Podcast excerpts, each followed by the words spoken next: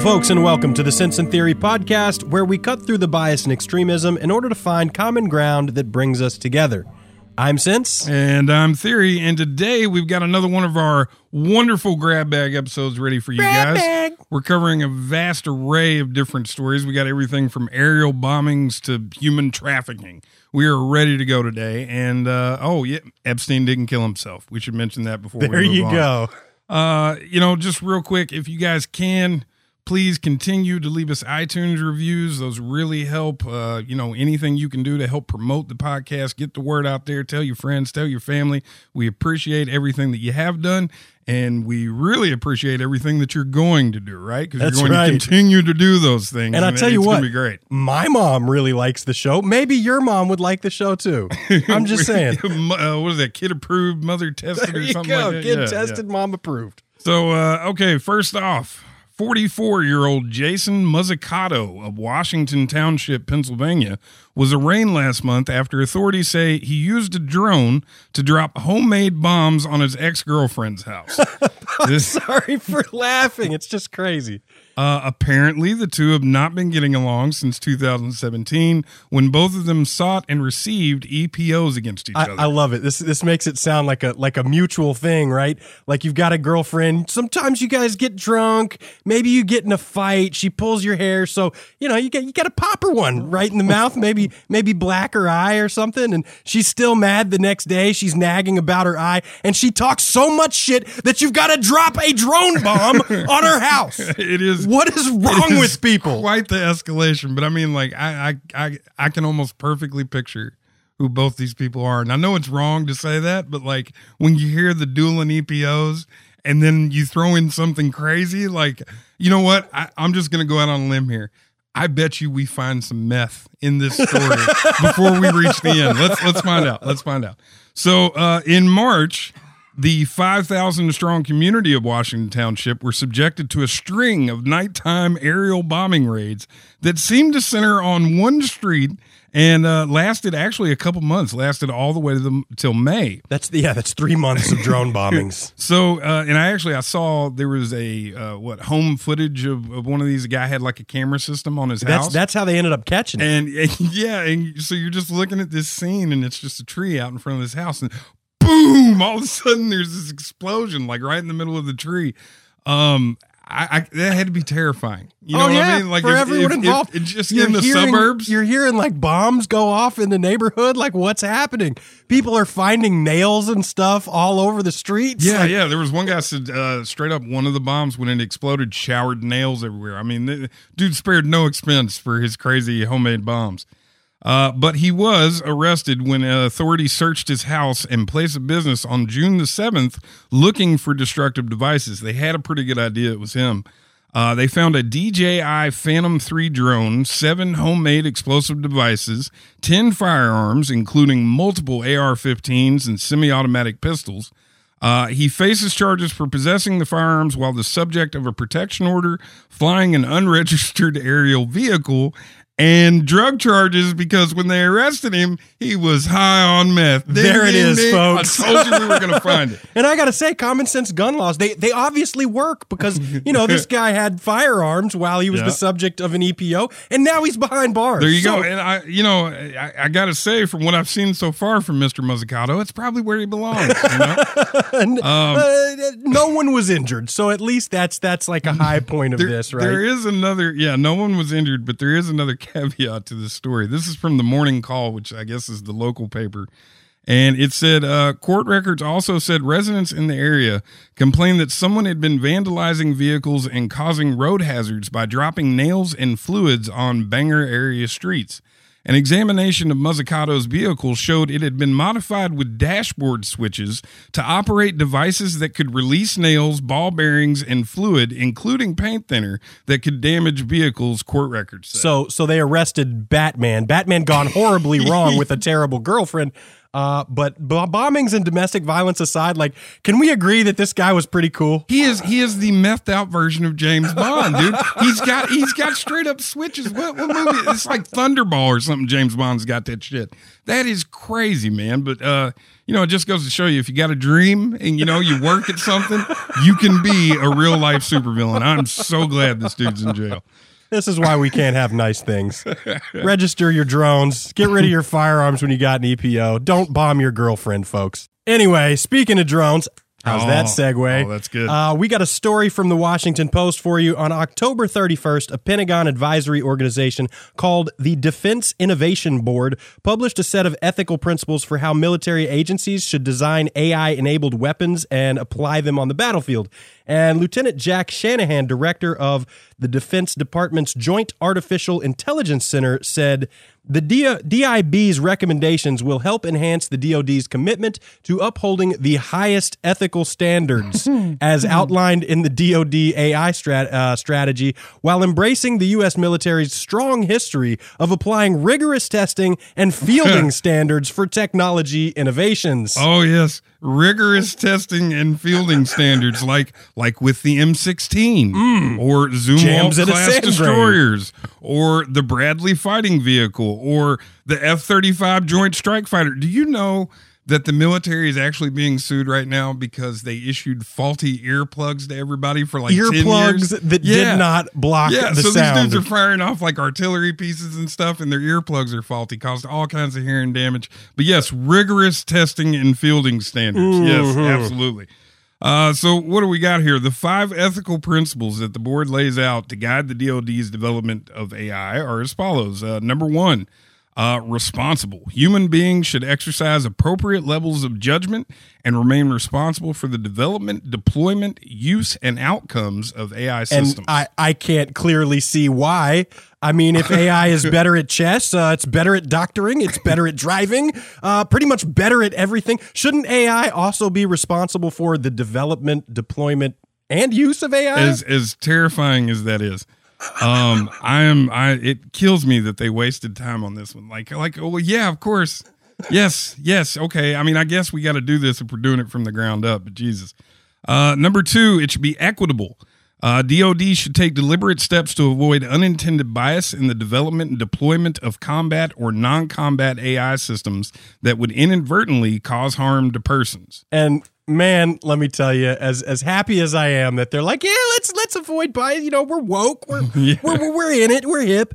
Uh, this is going the total wrong direction because wasn't there a group of really smart people? I think we even covered them maybe last year sometime Oh, that yeah. said we just shouldn't connect AI to weapons. Yeah. That that seems like the right idea. I mean, sure, avoid bias in Yeah. AI, great. Don't attach AI to weapons. Have you never seen the movies? That's that's kind of the point. It's like you know here they're worrying about it, and you know everybody who's doing algorithms and stuff now is worried about the bias that's going into the algorithms and AI, they should be. and they should be. They absolutely should be. But that's what I'm saying. Like I'm not sure if the the DIB, I'm not sure if they were wrestling with the real ethical questions that we should be asking. America's AI weapons will be equal opportunity destroyers. Yeah, they absolutely will. Uh, number three, they should be traceable.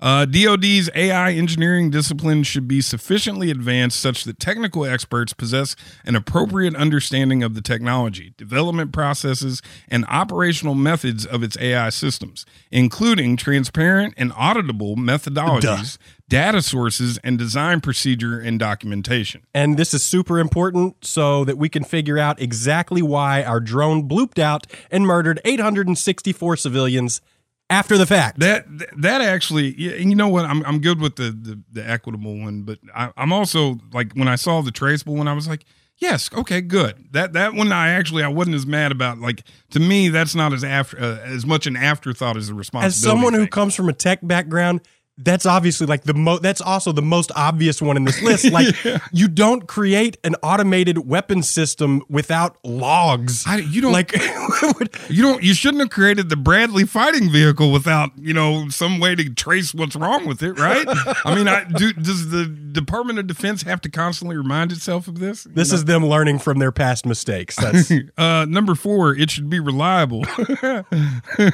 AI systems should have an explicit, well defined domain of use, and the safety, security, and robustness of such systems should be tested and assured across the entire life cycle within that domain of use. yes and and this being the DoD uh, that domain of use will include but not be limited to battlefield supremacy regime change wars across the world securing the world's resources by extreme violence and obviously massive surveillance on levels that human minds have yet to even imagine.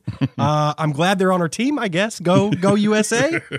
they they are on our team, right? The the last one I'm calling the Skynet principle, and it's the one where I was like, thank God somebody put this on here. Okay, it's governable. Uh, the DoD AI systems should be designed and engineered to fulfill their intended function while possessing the ability to detect and avoid unintended harm or disruption, sure, and disengage or deactivate deployed systems that demonstrate unintended escalatory or other behavior. Make if sure y'all we put in a this kill switch. shit without a kill switch, I swear to God, I'll riot, man. Look, Like- man, it, none of none of this even matters because Boeing can't even engineer a, a 757 that won't dip at random times, killing every passenger on board. Oh, man. give I- me a break, man. Our that One of we shouldn't be here. That's all I'm saying. Like these points, fine and dan- we shouldn't be here, guys. you know it was interesting if you if you get into this this ethics report because of course i i skimmed through the whole thing for no good reason and uh, but there's this whole section where they're talking about i think it was in the equitable section right where they were like we want to make sure that we're very clear that we don't mean fair we mean equitable we chose the word equitable on purpose because and and then for like i swear to god a page and a half the department of defense brags about the fact that they don't believe in fair fights Right, well, you want battlefield they go into- supremacy, yeah, they're, they're Yeah. like they're like we want complete battlefield supremacy. So we absolutely don't mean fair because if the U.S. Army is ever in a fair fight, then we've done something wrong. Like that's how they're What talk- me, what we mean is we're going to slaughter all of the Iraqis indiscriminately. We want to make sure they're not picking out the darker Iraqis to murder first. And and don't don't get me wrong. Like to an extent, you know, I understand the army having that mindset, but it was the fact that that even here in the middle of an ethics report that no one else is going to read. You know what I mean? Like except for uh staffers and pages and stuff and like giving summaries to higher ups, they still had to go for a page and a half and be like, "Yeah, we don't even get in fair fights cuz our our weapon systems are so dope." Like, "Oh my god, man, give me a break."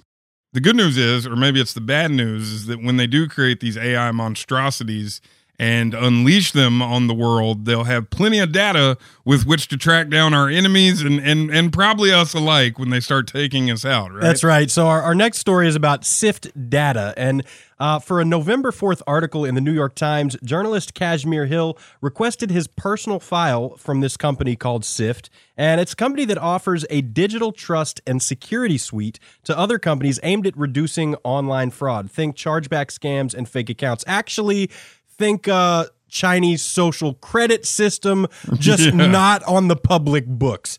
Anyway, uh, to help achieve that goal, SIFT purchases personal data to feed into its proprietary scoring system that tracks up to 16,000 factors. Uh, users of SIFT include Airbnb and OKCupid, to name a few. And until recently, SIFT did not offer consumers the opportunity to see their own personal file, but that changed this summer, possibly in response to an article about them in the Wall Street Journal by Christopher Mims.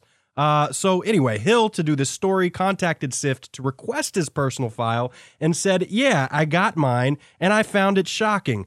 More than 400 pages long, it contained all the messages I'd ever sent to hosts on Airbnb, years of Yelp delivery orders, a log of every time I'd opened the Coinbase app on my iPhone." Many entries included detailed information about the device I used to do these things, including my IP address at the time.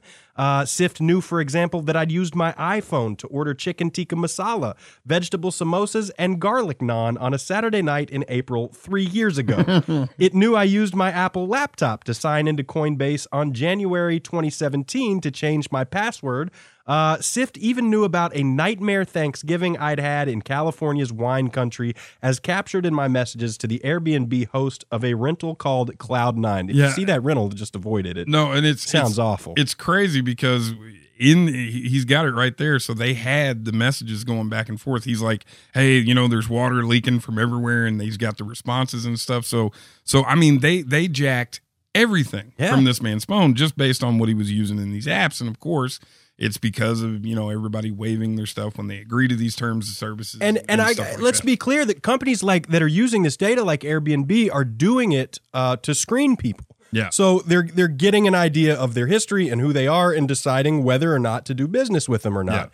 Uh, I'm sure credit companies are using information like this to determine interest rates. I I would not be surprised if insurance companies are using data like this to decide what your insurance premiums are. Oh, you engage in risky behavior? Here, we've got 400 messages on, you know, blah skateboarding emporium that show that you do crazy shit all the time, uninsurable, goodbye. Yeah. Like if if we think that's outside the realm of reality, I think we're crazy. Yeah. Well, and there's, I mean, there's all sorts of these companies that most of us have never even heard of. For instance, he'll list the appropriate links or email addresses to request your your personal file from five of these sorts of companies, and I personally have never heard of any of these. Of course got- not. They don't want you to know. He's got Sift, uh, Zeta Global, Retail Equation, Riskified, and Kustomer.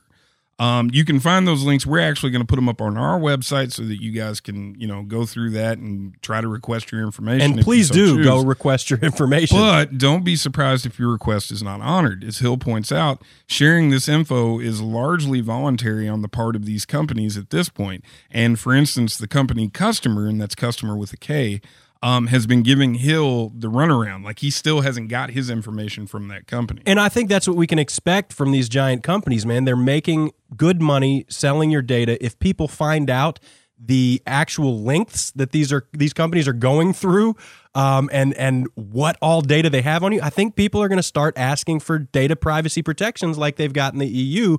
Um, up up until now in America, I think people just kind of take the uh, you know the attitude of uh, you know uh, I got nothing to hide, Yeah. so be it, no biggie, uh, and you go on about your day, but the truth is, man, I, I think we all probably have something to hide somewhere, even if it's not super nefarious.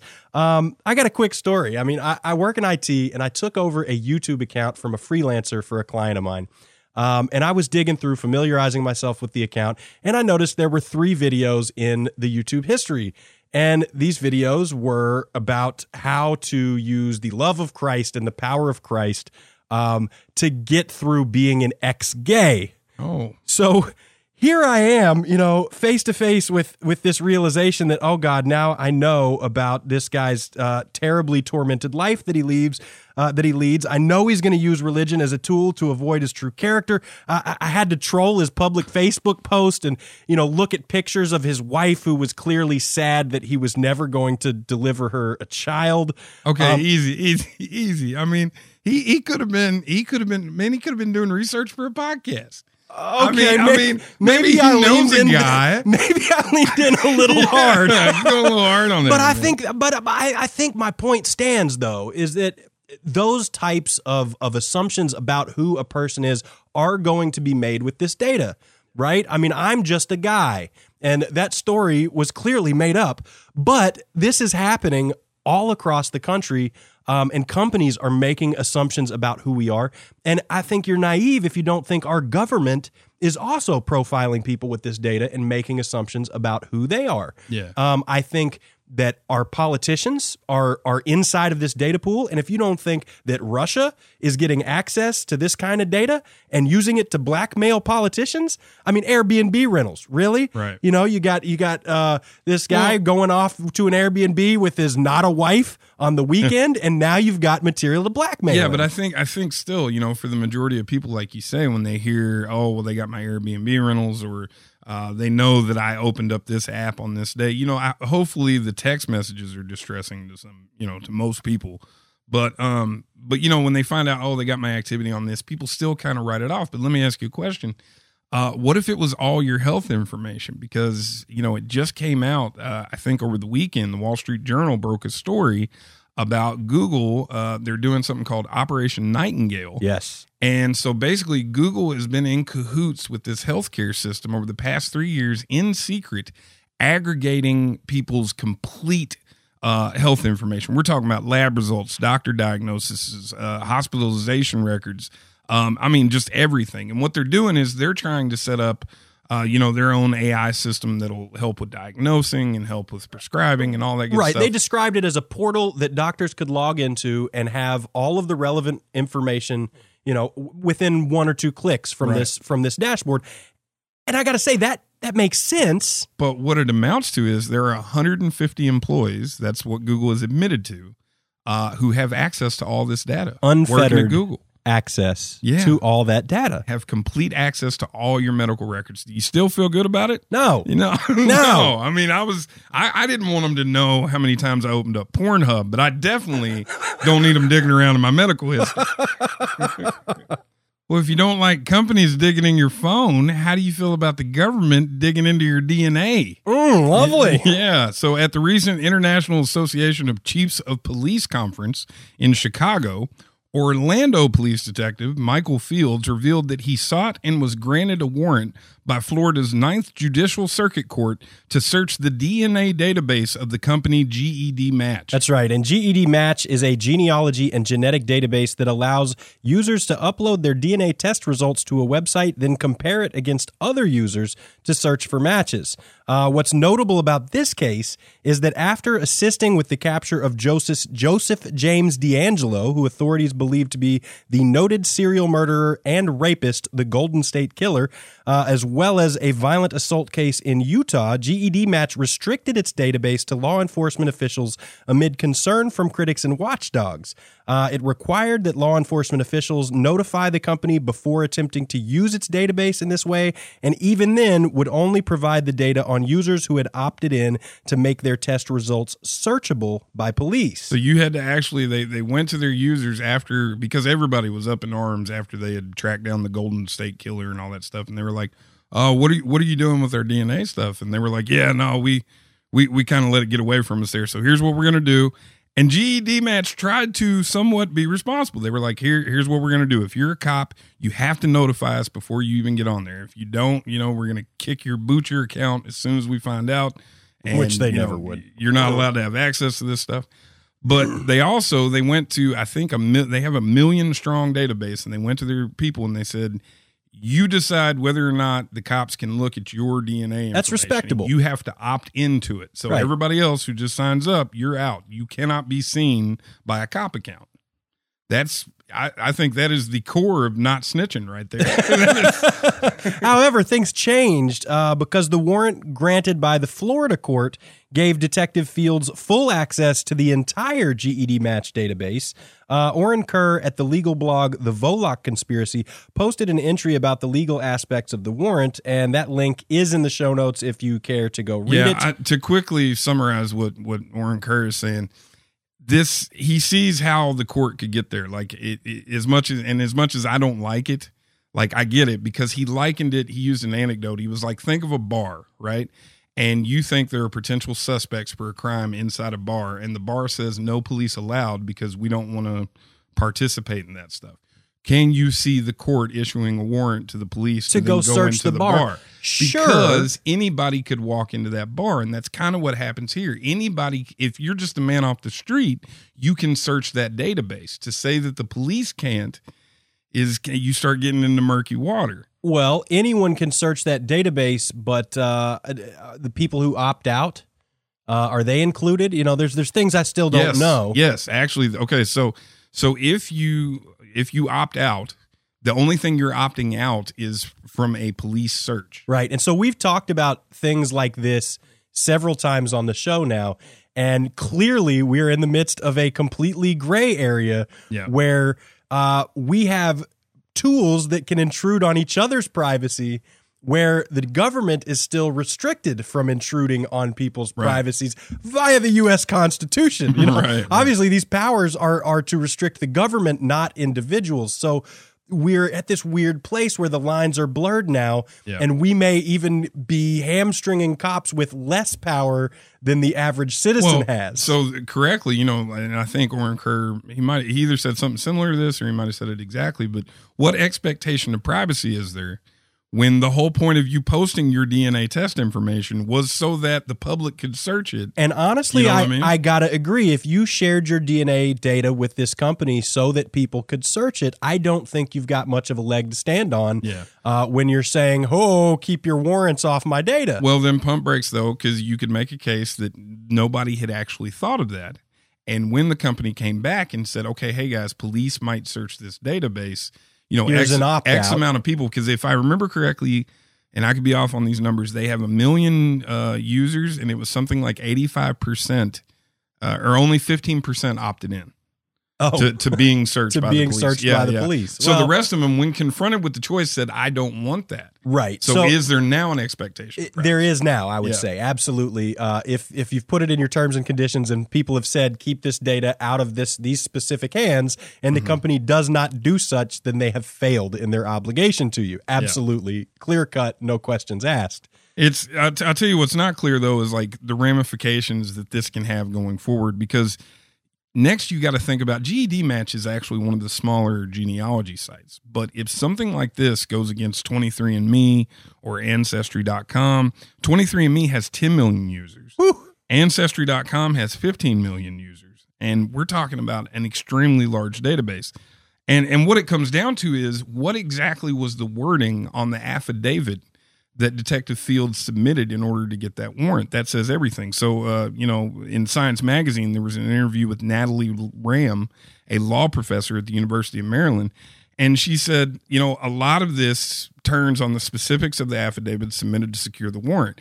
If they said we did some preliminary work before the GEDmatch opt in policy, so we knew that there were some relatives, but we didn't get enough information to aid our investigation, that would be less panic inducing because it would mean that this is sort of a special circumstance.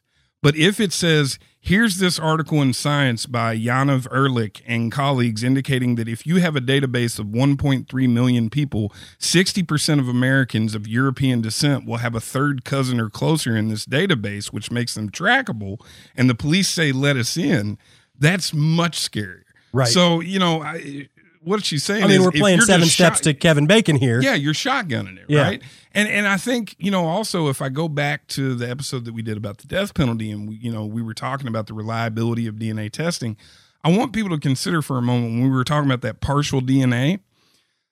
This this allows the potential for a cop to go through this database, see what DNA he's got a match to, Right. You've got to go back. You've got a partial DNA strand, and you go, well, these people, these hundred people, all meet this partial DNA strand. Right. Now you've got possibly an expert witness who can reconstruct the rest of that partial DNA Yeah, and make it look like their man. And an expert We've witness would happen. never do that, Oh, right? not for you know a thousand dollars an hour. Of They'd never not. take bite molds of somebody and then go bite a corpse just to frame somebody, right? I mean, yeah, it's it's it's real messed up. I mean, the only thing that I can say uh, to people like for tomorrow is is don't do this. Like like until you know how this is going to shake out, do not upload your DNA information to these websites. I think we know how it's going to shake out, man. It's going to be used and abused, and Yeah. and there's going to be some good use and some useful things that come of it. But uh, I think that when we when we give tools this powerful to law enforcement uh, and to our corrupt ass crooked justice system, they abuse it. Inevitably, they will. Well, the good news, I mean, there is there is a ray of hope. 23andMe uh, straight up came out and said that if Fields had brought them that warrant, they would not have complied, Hmm. and they would have fought it until they ran out of money. And and Ancestry has taken uh, uh, a similar position in the past. Good for and, them. and they're obviously, you know, they're partially worried about their business. You know what I mean? But but that is the stance. I'm not sure they have more money than the U.S. government, but Yeah, you know, yeah. see who runs out first. That's the stance that both of them have taken. So at least you know it'll have its day in court. How it would shake out, but but that's you know I want I think people think you know especially in a case like this. Well, you know the the company came and said I can opt out of the plea. It's not up to the company, man. It's up to the government. That's right. It's up to the courts and the judges. The federales are going to make that decision, man. So like, so in in another case of uh, governmental abuse, we'll Hmm. say, Uh, we're going to swing over and talk about Uri Rafaeli, an 83 year old retiree. Uh, he underpaid his property taxes by the kingly sum of eight dollars and forty one cents. Eight dollars and forty one cents. What would you do to recoup eight dollars and forty one cents? I just want everyone to remember eight dollars and forty one cents. Right. I'm sure you wouldn't steal his house to get it back, but that's exactly what authorities of Oakland County, Michigan did. Uh, they gave that miserable tax shirking son of a bitch exactly what he deserves by seizing his house and selling it at a profit to the county of $24,500. And that is thanks to Act 123 of 1999, a piece of legislation passed in, yep, you guessed it, 1999, that grants Michigan's 83 county treasurers the authority to act as debt collectors in tax foreclosure cases. Uh, the law and its effects were recently highlighted in an excellent Reason.com piece that can be found in the show notes. Yeah, to give to give you guys a quick idea of how this works, you are short on your taxes, right? And what happens is the city that you live in, uh, when you reach a certain point, I think in Michigan, you know, it's uh, the taxes are due in July and December, and once we hit March, after that that date that you were supposed to pay in December, the city turns your tax bill over to the county treasurer. Now the county treasurer gets to act straight up like a debt collector. Mm. They start slapping on uh, uh, uh, what do you call it? Interest fees. You know oh, what yeah. I'm saying? They start adding uh, processing fees and all that stuff. And as quickly as a year later, your house goes on the market and it's up for auction, right? Now you've still got time. It's it's really weird how this works out. The way it works out is the person's supposed to have 2 years and 30 days in order to still rectify the, you know, make the payment to the tax people and everything. That sounds like long enough. However, well, but see, here's the thing there people aren't even getting notified until six seven eight months in. They would never have there's the system is set up for them not to be notified until six seven eight months in. The house is already going on the market as you know what i mean? So like they're they're really pushing the pace. This is a process that used to take five to seven years. And since they've done this changed the law and the major change here is that the county treasurer gets to not only you know act like a, a debt collector but they get to keep everything in excess of what you owed when they sell your and house. that is the messed up part to me. I could understand recouping costs um, for for serving the notices, uh, administrative costs. Um, for someone tracking the data and figuring it out and delivering, you know, whatever needs to be delivered, posting the foreclosure notice, the auction shit. Yeah. Pay for all that, but no one in the government should be profiting from right. this process, especially not for eight dollars and 41 cents. Right. Well, so the idea was, and you know, this came about in part because of what's happened with Detroit, but the idea was to curb urban blight, right? And and let me stay, let me stop you for a second and say Detroit needed something. I you know, I drove through Detroit 14 years ago and every other house was was blighted, uh, dilapidated, falling apart. Uh, the copper had long been stolen. The windows had been knocked out, and that's like all over Detroit, everywhere you go. Nice neighborhoods with houses that clearly have no one living there, that have an owner that's just abandoned the property. That's when we had things like, you know, the $5 house show up uh, on Zillow. Well, it wasn't Zillow back then, but, you know, whatever. It, it, people were buying distressed properties for, you know, next Pennies. to nothing. Yeah, no, $1,000 houses. Yeah. And we needed it, you know, that, that needed to happen. And that's exactly the state that they found themselves in when they were passing this law. And I'm sure they said, you know, it's these awful landlords who have abandoned these properties. And so here's what we're going to do. We're going to speed up the timetable. You guys, here's we're going to pass this law that will empower us to get these greedy, filthy landlords out of these properties who don't want to ah, fix the them up. Road to hell paved with good yeah. intentions. So before you know it, now we're in a situation where these houses have been bought by people who went and swooped in and got them on those auctions. Now they're trying to fix them up, or you have families living in them, and this law is now forcing families out. Right. Right. So so let's take for instance, uh, you know, Rafaeli, for instance. He originally underpaid his 2011 taxes by $496. He was informed in June of 2012. He attempted to settle the debt in January of 2013, but miscalculated the amount of interest now owed and underpaid by $8.41. And that's really easy to do. By the way, that two year clock I was talking about has been ticking this entire time. Right. Through this whole process, right? In February of 2014, his house was put up for auction despite his having made all the payments in full before and since. The county pocketed $24,500 after subtracting what Rafaeli owed. The property is currently listed at $128,000. Rafaeli originally paid $60,000 for it. So that's straight up $68,000 um, this man missed out on because he miscalculated $8.41 worth of interest. Right. It- It's It's insane. it's robbery. And and it's not just you know I mean it's happening to people all over. There there's Romaldo and Erica Perez, a father and daughter duo living in New Jersey who pooled their savings to purchase an abandoned single family home and small adjacent four unit apartment. And building. this is a guy who's helping out Yeah. with the urban blight. Right. He's trying to get in, He's one of those turn the property around. They had planned on living in the house and renting out the apartments. Yeah, and he was driving like 11 hours from New Jersey up there to fix up the houses. They had family that lived up there, so they were excited they were going to get to move up there. They were going to have a rental property. They were going to, you know, live the American dream, man. That's right. But the reason dot art- the reason.com article goes on to say uh, the first year they owned the property, they underpaid their property taxes by $144.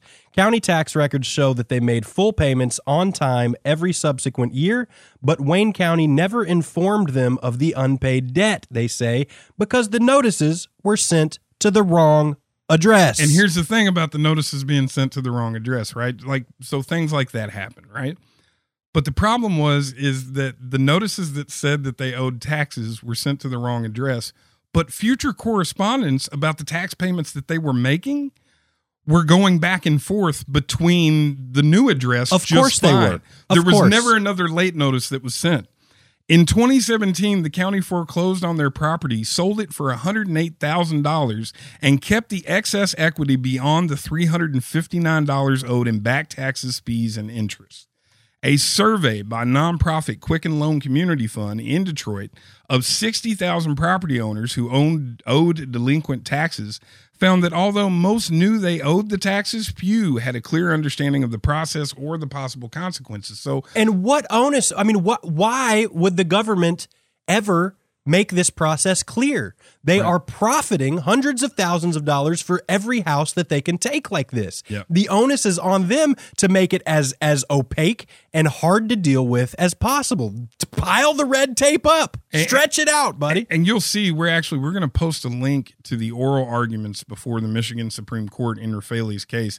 And you know, sometimes guys, Supreme Court arguments are real dry and stuff, and and I get it, but uh, watch this one because the justices are having a field day, and the arguments, uh, you know, in one sense, the lawyers are, are arguing about this issue.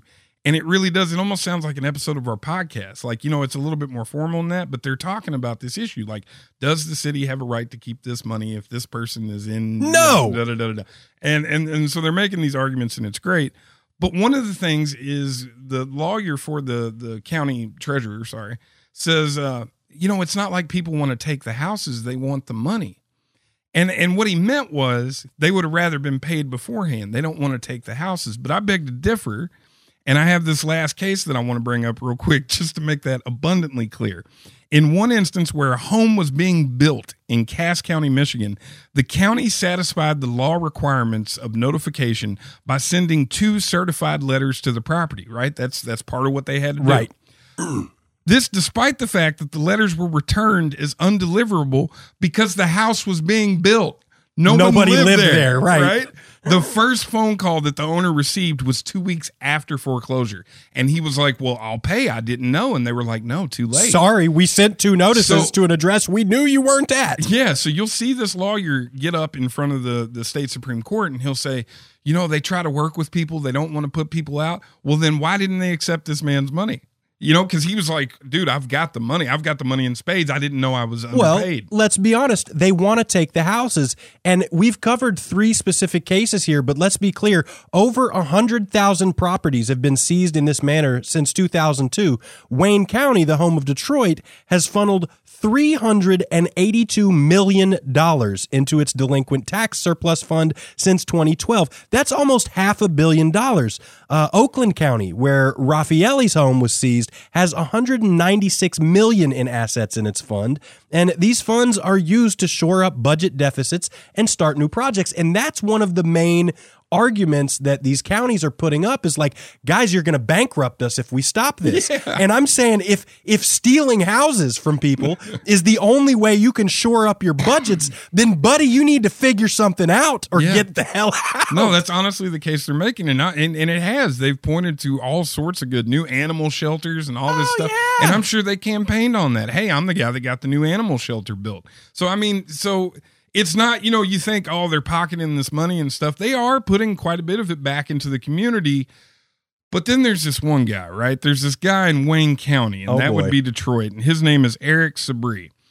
Not only did Sabree admit on a local web based show that the city routinely manipulates the parceling of the properties to be auctioned to ensure the city retains choice properties for itself. So, in other words, what he's saying is they take all kinds of crappy properties and put them in a bundle with really good properties so that the people who are buying at these auctions won't buy that parcel because of all the crap they got to take Right. on.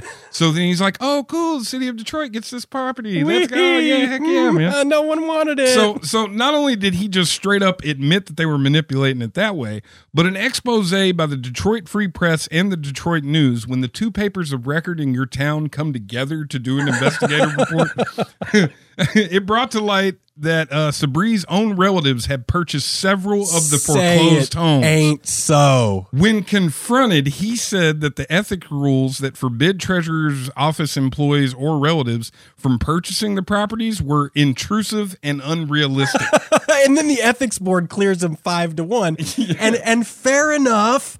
Fair enough. Their ruling said that this had all happened before the No, no, no. 2012 rules had No, been put in their place. Their ruling right? said that a particular set of properties that were bought by his wife were bought in 2011 and the ethic rules went into place in 2012 there are plenty of other family members who have bought properties since that are still it's still being litigated You know what I mean? intrusive and unrealistic. My ass. What's intrusive and unrealistic is allowing county officials to steal property from people and then funnel it to their family members. And I got to say, man, I got a sneaking feeling.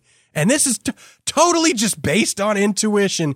If we did a bias assessment of whose properties were being taken, Yeah. do you think it's going to be rich white guys? I mean, the names of these, I'm just saying, Well- uh, just throwing it out there. no actually to be to be fair quite a few of them are rich white really. Yeah, no. So actually, there are people.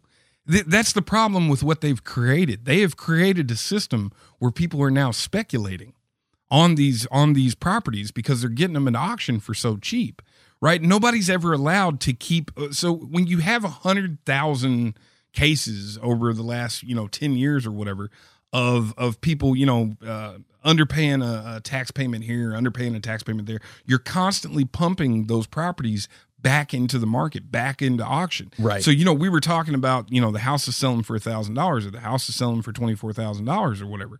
Well, and then this guy underpays, and then blow that that goes right back on the market. So there are actually speculators who are now going in there doing exactly what they didn't want. They're buying the properties, not tending to them, not fixing them up, letting people move in there, and then seeing if they can offload them. If they can't offload them, they don't pay the taxes and just let somebody, you know what I mean? Because they got rent, they got their money back because they're spending so little to get them to begin with.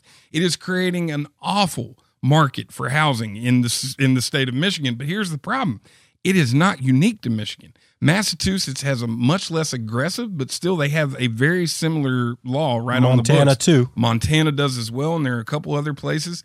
That, again, I cannot stress enough how much if if if you ever if you've never done anything like it, watch the oral arguments before the state supreme court because there there's some very interesting ideas. For instance, one of the state lawyer at one point gets up there and he's like, "Well, you know, it's it's it's like if my kids leave their toys out on, in the room and, and you know i say hey if you don't pick it up i'm gonna take it. If you don't pick it up i'm gonna take it. He said at some point i gotta take it. And and the lady the lady god bless her who was representing Rafaeli, she comes up to the mic and she's like well first off the state's not our parents and i was Yeah. like oh thank you touchdown The only reason I'm laughing is because I really want to cry. Here we Oh, are. there's- there's one This part- smacks of like civil forfeiture, man. I mean, no and that's this is this is exact mirror image of civil forfeiture. Like we are allowing the government to just run roughshod over. You thought tax was theft. You know what I'm saying? All you libertarians out there who are going, taxation is th-. no, this is theft. Yeah, no, absolutely. um, that's the case they're making though. So like when so when these states get drug up before the courts, they're saying, well, this is just like civil forfeiture. Well, there's a difference, and there's actually there's some interesting things when we start talking about that. For one, this isn't a criminal offense, right? Right. The the whole idea, I mean, civil forfeiture is garbage, but the idea is that it, At least there was it a rests crime. on the premise that, That there, there might have crime, been a, yeah. might have been a crime. Yeah, but so this is this is a civil matter, and then secondly, when we put somebody in prison, like a felon in prison, they still get the excess, right? So, for instance, if I took somebody's house, right, and I and I'm not using civil forfeiture, right? If I if somebody gets arrested and he's a felon and he doesn't pay the taxes on his house because now he's in prison, and the government sells his house like it's you know a takings or whatever, They recoup expenses. they recoup expenses and then the felon gets the excess. So, you know, at one point, like I said, one of the Supreme Court judges asked him, he was like, So are you telling me that the, the citizens of Michigan aren't entitled to the same rights that we extend to felons? wow. You know, and I mean, it's just oh man, it was it was it was brutal. I mean, I, you kind of already know how the Michigan I, I can't believe that the Michigan people aren't in the streets with, you know, AK 47s and drone bombs at this point. I, I don't know, man. No, they they absolutely should, but it, you know, it just goes to show you. You heard They- it they from should. him. Yeah. They should go in No, the streets with AK 47s and drone bombs. If if if they're ta- man taking stuff like that, You're yeah, getting arrested. time for drone bombs. But it goes to show you though that it's not just you know it's it's the state, it's the corporations. We're catching it from all sides, and and we gotta we gotta sharpen up, man. Like we gotta we do have to start getting involved in Supreme Courts and getting data privacy laws passed, Right. Because we gotta do something, man. They are closing in on us. You know what I mean? from all sides. One they thing selling kids. they man. are not closing in on, however, is baby mills. Oh man. While we're on the subject of county officials? Let's let's talk about Paul Peterson from good old Maricopa County, Arizona, home of Sheriff Joe Arpaio, or as I like to call it, the Florida of the West. That's right. Paul Peterson, the county tax assessor for Maricopa County, was arrested last month on charges that he led a multi million dollar scheme to smuggle pregnant women from the Marshall Islands all the way to the United States so he could then sell their newborn babies. Peterson is accused of promising the women 10 grand, transporting them into the States using an immigration loophole of sorts, housing them in, let's just say, less than stellar conditions yeah. uh, defrauding hospitals and state Medicaid agencies to deliver the babies, and then selling the babies under the guise of his work as an adoption attorney. Oh, and then often flying the mothers back to the Marshall Islands with less than the ten thousand dollars that he had actually You promised. don't say. I'm sure he was docking them for all that medical care So- they received. so this is how this works. For one, Paul Peterson, in addition to having the whitest sounding name ever, is actually a, a very prolific Paul Peter Robinson. he is a prolific adoption Peterson. attorney, right? And so, and he'd also done missionary work for the Church of Jesus Christ of Latter Day Saints You don't say. in the Marshall Islands. Well, turns out because of the weird status that the Marshall Islands have with us, we kind of own them and we don't, you know. Uh, if you live in the Marshall Islands, you are allowed to immigrate here pretty much at will without a visa, um, unless uh, you are coming here to put your child up for adoption Oh, you don't say. then there has to actually be paperwork. And I, you know, I, if I'd read that law two weeks ago, I'd have been like, well, that's a weird exception. Why is that? Well, turns out it's because of people like Paul Peterson.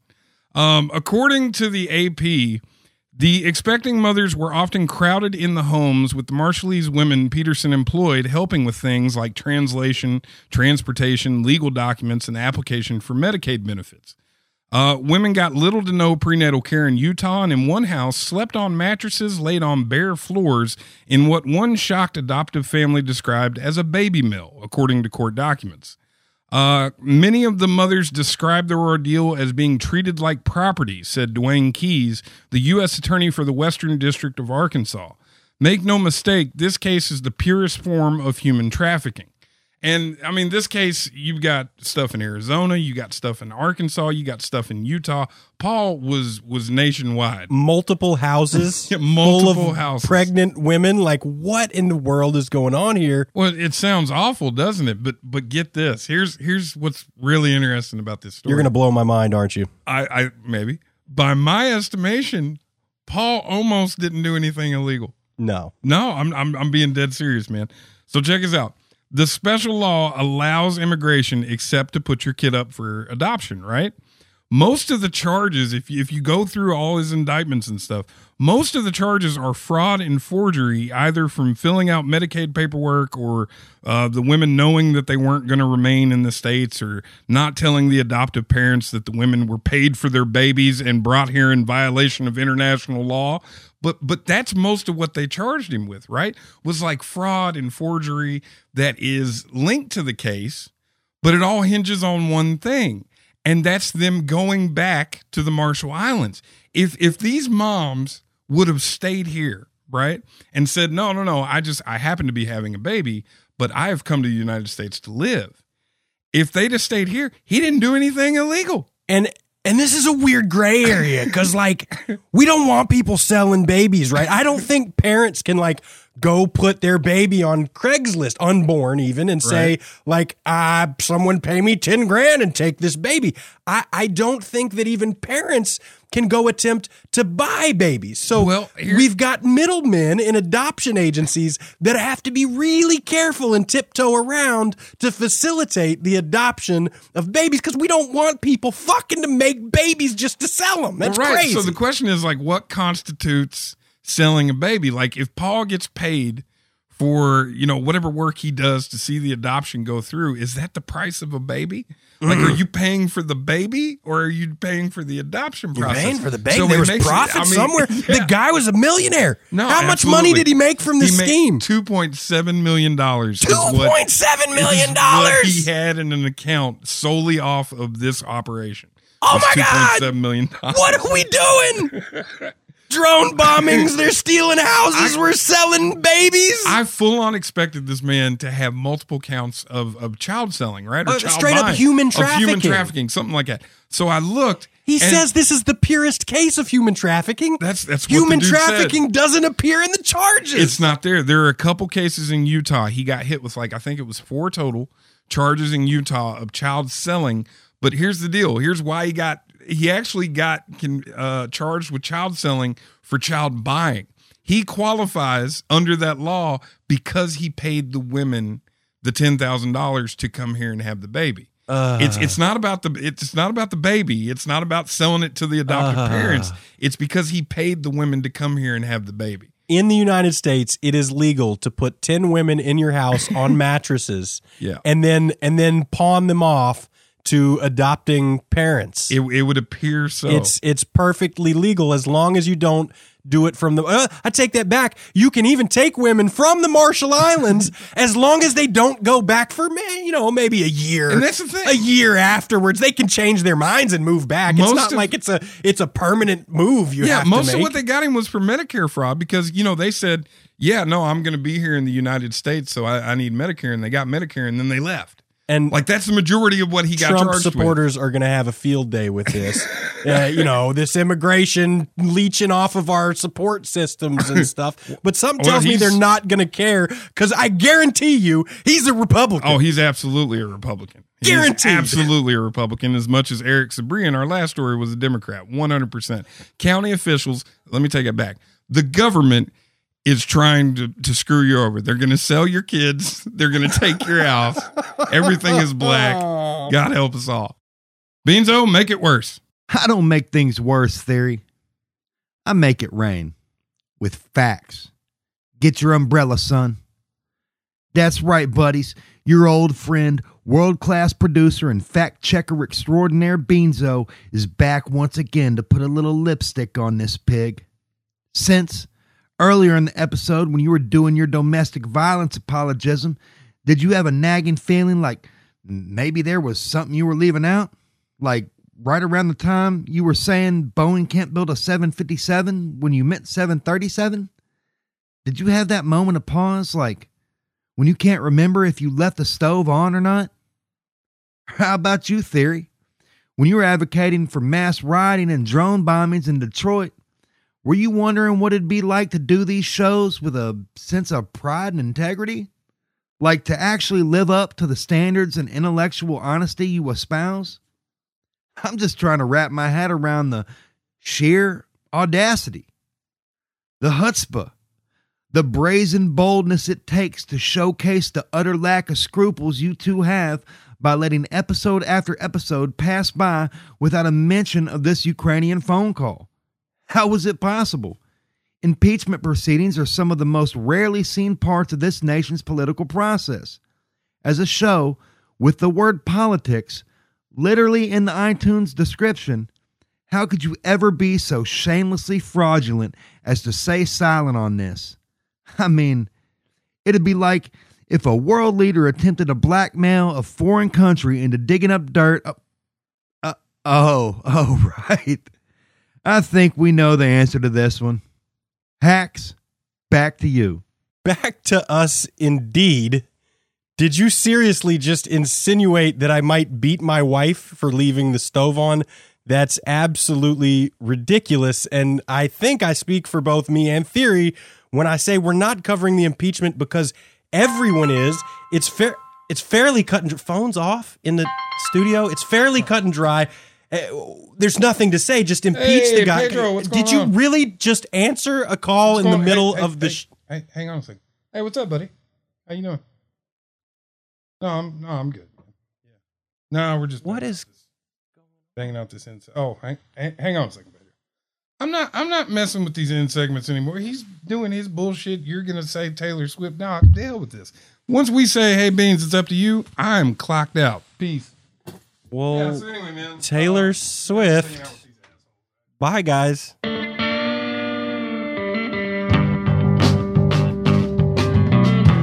Hey, folks, it's Sense, one third of the Sense and Theory podcast. If you enjoyed today's episode, check us out at senseandtheorypodcast.com, where you'll find links to all our social media. You can reach out to us on Facebook, argue with us on Twitter, or send us an angry email. But just knowing you guys are out there keeps us going. If you really enjoy the show, hit up patreon.com slash sense and theory and chip in a buck or two for coffee, beer, and this server bill that keeps going up with every subscriber we get. Even if you can't afford to give your monetary support, we'll be here cutting through the bias and extremism to try and find some common ground about things that matter.